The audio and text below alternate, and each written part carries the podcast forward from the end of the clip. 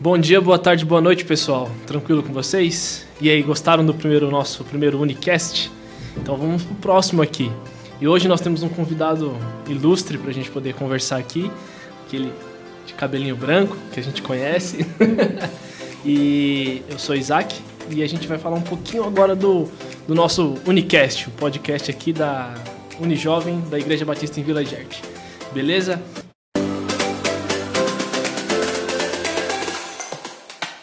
Bom, eu vou passar a palavra aqui para a Raquel, para ela poder se apresentar e falar com o nosso convidado.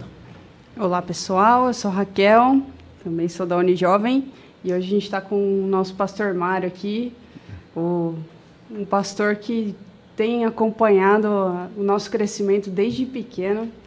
O pastor Mário casou os meus pais, fez o casamento dos meus pais e acho que tinha uma galera por aí. Então, pastor, é um privilégio ter o senhor aqui com a gente. E a gente queria que você se sentisse muito bem-vindo, que você contasse um pouquinho. A gente está começando o mês da juventude, né? O mês de agosto. A gente queria que você contasse um pouquinho de algumas experiências que você passou no seu ministério e também na sua juventude. Ok. Eu posso falar direto, se vocês quiserem detalhes, aí vocês me interrompem, ok? Tá bom, tá bom. Então, eu nasci no meio evangélico, na Igreja Batista, e eu admirava muito o meu pastor. Então, num dos seus sermões, eu tomei a decisão, eu creio que eu tinha por volta de 12 anos, quando tomei a minha decisão ao lado de Jesus. E era um templo pequeno, mas estava cheio, e a impressão que eu tive é de que ninguém iria notar que eu tinha tomado a decisão, porque várias pessoas se manifestaram, mas ele viu, o pastor viu, então, e resolveu me destacar dentre os outros. Não teve como escapar, mandou ficar em pé, depois chamou lá na frente, aí eu falei, puxa vida, para que eu fui me decidir hoje? Aí, e dali, a partir daquele momento, além de ter tido a convicção de salvação eterna através de Jesus Cristo, já comecei a pensar em como poder servi-lo. E resolvi, aí comecei a imaginar que teria que realmente ter alguma visão com relação ao futuro. E todo jovem lá no Rio pensa, está fazendo qualquer curso, já entra na escola primária e já vai pensando em que faculdade vai fazer. E eu comecei a pensar que se fosse fazer faculdade, obrigatoriamente teria que ser uma faculdade gratuita, porque não haveria condição nenhuma de pagar. Então, o meu pensamento era ser engenheiro. Olha então, só. Então, eu queria, para fazer engenharia, eu teria que fazer na Federal, na Universidade Federal do Rio de Janeiro, porque era a única que existia naquela época que você não pagava. Eu falei, para passar ali é uma coisa muito difícil, mas, por incrível que pareça, eu vou tentando o vestibular e quando foi para fazer o vestibular, eu disse, vamos. Engenharia é muito concorrido. Então, eu vou fazer uma um pouco mais suave. Então, eu resolvi fazer a faculdade de matemática, porque aí eu me prepararia, fazia um ano de faculdade, que era a faculdade, eles chamam lá a Faculdade Nacional de Filosofia, e nessa faculdade tem todos os cursos que forma professores para todas as matérias.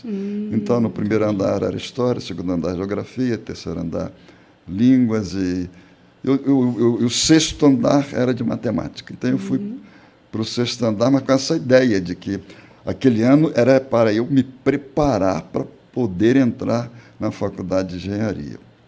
Mas foi um curso tão difícil e duro, que quando chegou no final do ano, eu não falei, não, vou ficar por aqui mesmo, em vez de ser engenheiro, então vou ser professor de matemática. Então, por acaso, eu me tornei professor de matemática nessa universidade e ficava no sexto andar, como eu disse, e todo dia que eu ia para a aula, eu sentava próximo à janela e ficava olhando os carros passarem, chegarem. Então eu via aqueles carrões que vinham de Ipanema, Copacabana, Leblon, e paravam lá e deixavam os seus filhos para fazerem a faculdade, porque aquela era a faculdade. Aí eu falei, mas o que eu estou fazendo aqui? Teve uma ocasião, então, inclusive, que um dos carros que parou era da Embaixada Argentina. Aí a embaixatriz fazia o curso lá. Eu falei, o que eu estou fazendo aqui no meio dessa gente toda? Aquilo foi não me preocupando, mas me enchendo de razões para devolver alguma coisa para Deus, como retribuição disso. Então, quando chegou o final do ano, passei do primeiro para o segundo ano, aí eu procurei. Havia dois cursos teológicos no Rio, naquela época, Seminário Teológico Batista do Sul do Brasil, que é o seminário da denominação, e havia um que era ridicularizado, Seminário Betel, era chamado de Mobral Teológico. Então, os pastores que não tinham assim muita capacidade, muita inteligência, faziam aquele cursinho, porque lá no teológico, no Seminário Teológico Batista do Brasil, eles não iam conseguir ir muito longe. Eu falei, mas eu tenho que fazer esse cursinho do Seminário Betel. Aí eu entrei era um seminário pago, então eu cheguei lá na fila de matrícula, aí o doutor Miranda Pinto, que era o diretor do seminário, ele falou, o senhor falou, eu queria me matricular no curso de teologia. Aí ele olhou para mim e falou assim, e sabe que eu preciso de um professor de matemática? Nossa! Você pode dar aula de matemática aqui, porque eles tinham lá uma turma de vocacionados para o ministério que não tinham todo o preparo. Então, eles tinham lá um curso, espécie de ginasial, um ginásio. E, então, eu era aluno do teológico e professor no ginásio do próprio seminário, porque era a forma que eu tinha de pagar o meu estudo. E aí fui até o fim. Nossa. E consegui passar sem colar. Aí é exemplo, né? Pastor, aí depois você continuou dando aula de matemática ou mudou completamente? Sim. Aí, na minha cabeça, o curso de matemática serviria para eu não depender de salário de igreja. Então, quando eu comecei o meu ministério, era plantar igrejas em lugares que não havia igrejas. Entendi. Então, eu com o curso que tinha, em qualquer lugar que eu chegasse, em função até da onde eu teria feito o meu curso, então nós fomos, nesse período eu já estava namorando com a Elza, ficamos noivos, e logo depois do nosso casamento, eu recebi uma proposta para ser professor de matemática no Colégio de Alfenas, em Minas Gerais, bem lá no sul. E a razão do convite era do secretário executivo, de que naquela cidade não havia, na região não havia trabalho batista. Nossa. Não havia, acho que nem de evangélico. Depois é que começaram a surgir algumas. Então eu fui lá para plantar uma igreja. Haviam dois pastores que eram de missões mundiais, que estavam voltando para o Brasil, e eles, então, resolveram, vindo já aposentados, eles, então, resolveram construir um colégio batista numa cidade próxima, lá em Varginha, e depois levaram o colégio, organizaram o Colégio Batista em Alfenas. Então eu fui trabalhar no Colégio Batista e durante momentos de férias, então eu dava aula de 7h da manhã às 10h da noite. Nossa. No colégio, porque eu dava aula em todas as turmas. E aí e aproveitavam, além de matemática, eu dava aula de desenho, de desenho geométrico, e matérias afins, estatística, matérias afins, porque aí eles não precisavam contratar um outro professor. Nossa, então, de 7h da manhã, 10h da noite, e eu tinha meia hora, 1 hora de almoço. As aulas da manhã terminavam entre 11h, 11h30. Eu morava numa das salas de aula da escola com a Elza. Nossa, era eu ia nossa... falar brincando que você morava na escola, mas... Era a nossa casa lá. E corria para o programa de rádio, porque eu comecei lá o trabalho em Alfenas com o programa de rádio. E eu usava um slogan que eu me orgulho da minha humildade.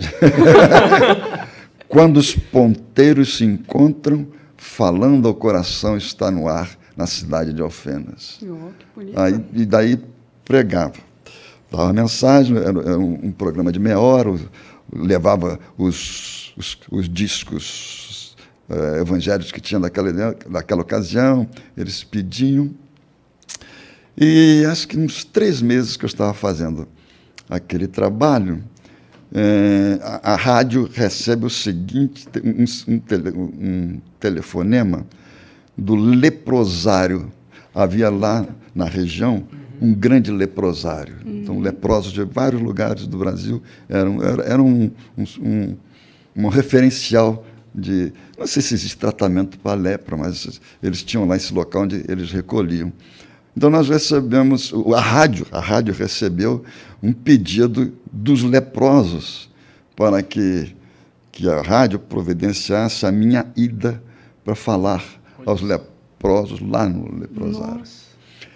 E como a gente estava no início do casamento, então o Mário César já estava sendo formado. E a Elza, então, estava bem desenvolvida na sua gravidez, e nós fomos. Aí chegamos lá, foi uma experiência, assim, para mim, bem diferente, porque um vinha para cumprimentar comigo, não tinha metade da boca, o outro não tinha do nariz para cima, então o outro estava sem a orelha, então várias coisas assim horríveis, e eles... Eu orava por eles, fazia algum comentário. E quando eu já tinha conversado com 6 dúzia deles, aí entra a diretora, que não sabia que eu tinha aceitado o convite. E quando ela entrou e viu a Elza lá dentro, grávida, mas ela deu a bronca: chama a polícia, o senhor não tem... Como é que ela não pode estar aqui nesse estado? Pode afetar o neném, coisa. E falou aí... Nos expulsou de lá, mas foi uma experiência interessantíssima, porque não somente os leprosos, mas também a própria diretora depois também se interessou pelo Evangelho. E foi um momento de euforia espiritual, de ver que o trabalho estava crescendo. Sim. Eu sei que hoje tem uma grande igreja lá, mas quando começou, realmente era meia dúzia, muito pequeno, e de lá nós fomos para um outro lugar que também estava precisando. E a gente atendia também a região, e de lá nós fomos para outra região que tinha uma igreja em formação. Quer dizer, estava começando, só que eles não tinham condições de manter o pastor. Então, eles mesmos se revezavam. A 6 dúzia de membros, cada culto, um deles era o pregador, e os outros 5, então, assistiam. E eles estavam precisando de alguém que pudesse assumir. E eu falei para elas, ela disse, ah, podemos ir, né? Só que eu fiz uma coisa que depois Deus consertou, que eu deveria ter ido primeiro procurar como colégio para lecionar, para depois ir e assumir a igreja. Então, eu já fui. Já fui, porque a igreja tinha uma casa pastoral em construção. Então, nós fomos, a casa pastoral estava construída pela metade, então nós ocupamos a metade que estava construída, que era a dos fundos, e a outra metade da frente estava lá. Eles pararam porque não tinham como terminar a construção. Aí nós ficamos lá naquele fundo, e algumas coisas impressionantes aconteceram. A primeira, o Mário César, não foi você que nasceu Alfenas, não, né? Então só que a Elza estava, quando nós fizemos essa mudança, o Mário César era bebê, eu não consegui aula em Itajubá, mas nós mudamos e algumas coisas interessantes aconteceram, extraordinárias, como manifestação de Deus. Assumi a igreja e eles, solenemente, em votação unânime, resolveram me pagar um salário de R$50 por mês. Nossa! Caraca. Amor pela obra. Aí eu, bem, não consegui a escola, aí eu fui para algumas as cidades mais próximas, procurando, porque já havia, algumas delas já tinham começado o ano letivo. Até que cheguei em Campanha, a cidade da Elza, havia um colégio de freiras, a cidade é tremendamente católica, e o seminário de padres. Uhum. E lá o colégio de freiras, elas tinham uma escola para moças. Escola que elas ensinavam o ginásio colegial, e eles estavam precisando de um professor de matemática e me contrataram. As freiras me contrataram para eu ser professor de matemática lá. Então, pelo menos nos 6 primeiros meses, porque para chegar de Itajubá a campanha para dar aula é como mais ou menos daqui a Barretos. Nossa. E longe. E várias vezes eu tinha que sair muito cedo porque eu não tinha. Algumas vezes não batia o horário de eu ir até Pouso Alegre, para de Pouso Alegre chegar à campanha. E outras vezes eu não tinha dinheiro, eu só tinha dinheiro para chegar em Pouso Alegre, mas depois não tinha dinheiro para ir e voltar mais tarde. Então eu ia para a estrada e fazia esse famoso sinal. Aí o caminhoneiro parava, me deixava uma certa altura, aí eu trocava de caminhão. Depois de uma hora e meia, mais ou menos, eu estava chegando, já estava dentro da sala de aula. Que aventura! Nossa. Então foi muito interessante. Esses dois casos, do leprosário, de atender ao leprosário, e essa dificuldade que a gente teve de se manter durante algum tempo. E em Itajubá, nós soubemos depois,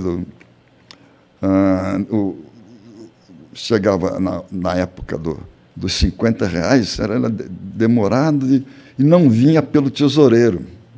Vinha sempre através de irmãos. Olha, o tesoureiro mandou entregar o seu salário. Ele me entregava R$50. Mais tarde eu estava... eu já estava aqui na Vila Guerte, e eu fui pregar numa cidade chamada Católé do Rocha, que é no sertão do Maranhão. Nossa, é a cidade onde nasceu o irmão Jonas. Nossa. Ele nasceu nessa cidade, Catolé. A Igreja Batista da Mangueira, em Católé do Rocha. Aí eu saí, fui lá para Católé do Rocha para pregar. E cheguei lá no aeroporto, eu falei para o taxista, olha, o senhor podia me levar no bairro da Mangueira? Aí ele falou assim, aqui não existe bairro da Mangueira. Eu falei, como não existe? Eu falei, eu sou pastor, eu vim fazer uma pregação e o endereço que eu tenho é a Igreja Batista da Mangueira. Não, a Igreja Batista da Mangueira existe, mas o bairro não. Ele me levou, aí entrou uma cidadezinha pequena, ele já entrou em 3, 4 quarteirões, aí, ó, parou em frente à igreja lá, estava a Igreja Batista da Mangueira. Eu falei, o senhor disse que não existe? Não, a igreja existe, mas o bairro não. Aí eu, mas como é isso? Aí, bom, paguei. Os irmãos estavam me esperando. A primeira coisa assim que cumprimentei, escuta, por que tem o nome da Mangueira? Como é o nome desse bairro? Ele deu o nome de um bairro. Ué. Eu falei, é que lá de onde eu vim, geralmente a primeira igreja, a igreja principal, tem o nome do bairro, ou da cidade, primeira Igreja Batista de São Caetano do Sul. Aí ele deu uma risadinha e disse, não. É que aqui, quando nós começamos aqui, nós começamos com uma classe de escola dominical debaixo de uma mangueira. Em homenagem à mangueira? A classe cresceu, o grupo ficou já pronto para se tornar uma igreja, e na hora de escolher um nome, aí nós demos o nome de Igreja Batista da Mangueira, então até hoje ela em homenagem à Mangueira. A famosa mangueira que eles usaram para ter aquela classe. Ela estava lá nos fundos da mangueira? Ah, não, a mangueira eles já tinham tirado, que construíram o templo, no lugar da mangueira eles construíram o templo. Então é mais ou menos esses detalhes do início. E fomos de Itajubá, deixamos a igreja formada, eles construíram um templo, uma igreja. Eu soube depois que se desenvolveu muito bem, mas lá, com essa dificuldade financeira, viajando, quando numa das voltas, da aula que eu tinha ido dar, quando eu cheguei em casa, a vizinha me chamou e disse, seu Mário, a dona Elza está no hospital com o seu menino, que ele está muito mal. Que era o Mário César, estava internado, e lá parece que não, a coisa não está fácil. Eu nem entrei em casa, já corri para o hospital, e ele estava, mas aí, quando eu cheguei, ele já estava sentado na cama e já estava de alta, que realmente Deus já tinha tomado as providências. E foi bom porque eu tinha vindo, naquele dia eu tinha recebido o salário, aí a enfermeira disse, olha, o senhor já pode levar, o senhor só passa ali na administração para fazer o acerto desse tempo que ele ficou lá. Eu falei, tá bom. Aí fui lá, a secretária, ela falou, olha, Samara, teve medicamento, o médico veio, explicou o que tinha sido feito, então só tem, o seu custo é R$50. Então, o salário do mês foi na consulta. Era o único R$50 que eu tinha. Eu falei, não tem problema, deu 50. E vamos para casa. E pensando, e agora, o resto do mês, como é que vai ser? Quando nós chegamos a vizinha viu que a gente chegou, ô seu Mário, chega aqui. Deram alguma receita? Tem essa receita aqui, depois eu vou na farmácia buscar. Não, essa receita. Deixa comigo que eu quero ajudar vocês, sei que vocês têm alguma dificuldade. Aí eu dei a receita para ela, disse, pode deixar que Daqui a pouco o medicamento chega lá. E tem mais R$50 para o senhor ver as coisas que o senhor está precisando aí. Nossa. Aí quando eu cheguei em casa, eu cheguei rico. O salário do mês de novo. O pagamento do Mário César tinha feito. Não levou... Até não levaram 40 minutos. Nós estávamos lá sentados, ele já estava deitado com a Elza. Que bom que... Agradecendo a Deus que... Bateram na porta. E a casa, como eu disse, ela estava em construção e a gente usava a parte do fundo. Uhum. Aí eu abri a portinhola assim da janela do que seria depois a sala e havia um... Não sei se era Kombi, um caminhãozinho, alguma coisa de um supermercado que fazia entregas nas casas, alguém que fazia compra e eles levavam em casa. Aí, quando eu vi aquilo, eu nem fui atender, eu já disse que é o braço pelo portão, não é que não. Eu não tinha feito compra nenhuma. Fechei, voltei, quando estava voltando, bateram a porta de novo. Nada estava lá, eu falei, não é que... Aí ele fez sinal, eu fui lá, ele disse, olha, foram lá no supermercado, fizeram essa compra e deram esse endereço. O seu nome é Mário? Eu falei, é. Nossa. Então, eu não vou levar isso de volta. Se o senhor não quiser receber, eu vou deixar aqui. Aí eu recebi, aí tinha coisa para uma... Puxa vida, hein? Para muita... Até hoje, só na eternidade, eu vou saber quem foi. Provisão divina, né? Até hoje, nós nunca ficamos sabendo quem fez aquilo. Então, algo sensacional para a gente. Então, esse foi mais ou menos um resumo de algumas outras coisas que a gente podia separar, mas eu separei essa que eu achei interessante. Tem outras coisas assim, interessante, tipo, cômica nas viagens fora do país. Eita! Eu me apresentei para a Junta de Missões Mundiais, eles estavam precisando de dar umas férias para o pastor, para o missionário que estava fazendo Equador e Peru. Essa você vai comigo, né? Equador e Peru, então eu me ofereci para essa. Aí, como eu tinha feito ginásio, lá na minha época era primário, ginásio científico. E no científico, lá, com o científico, você tinha algumas línguas.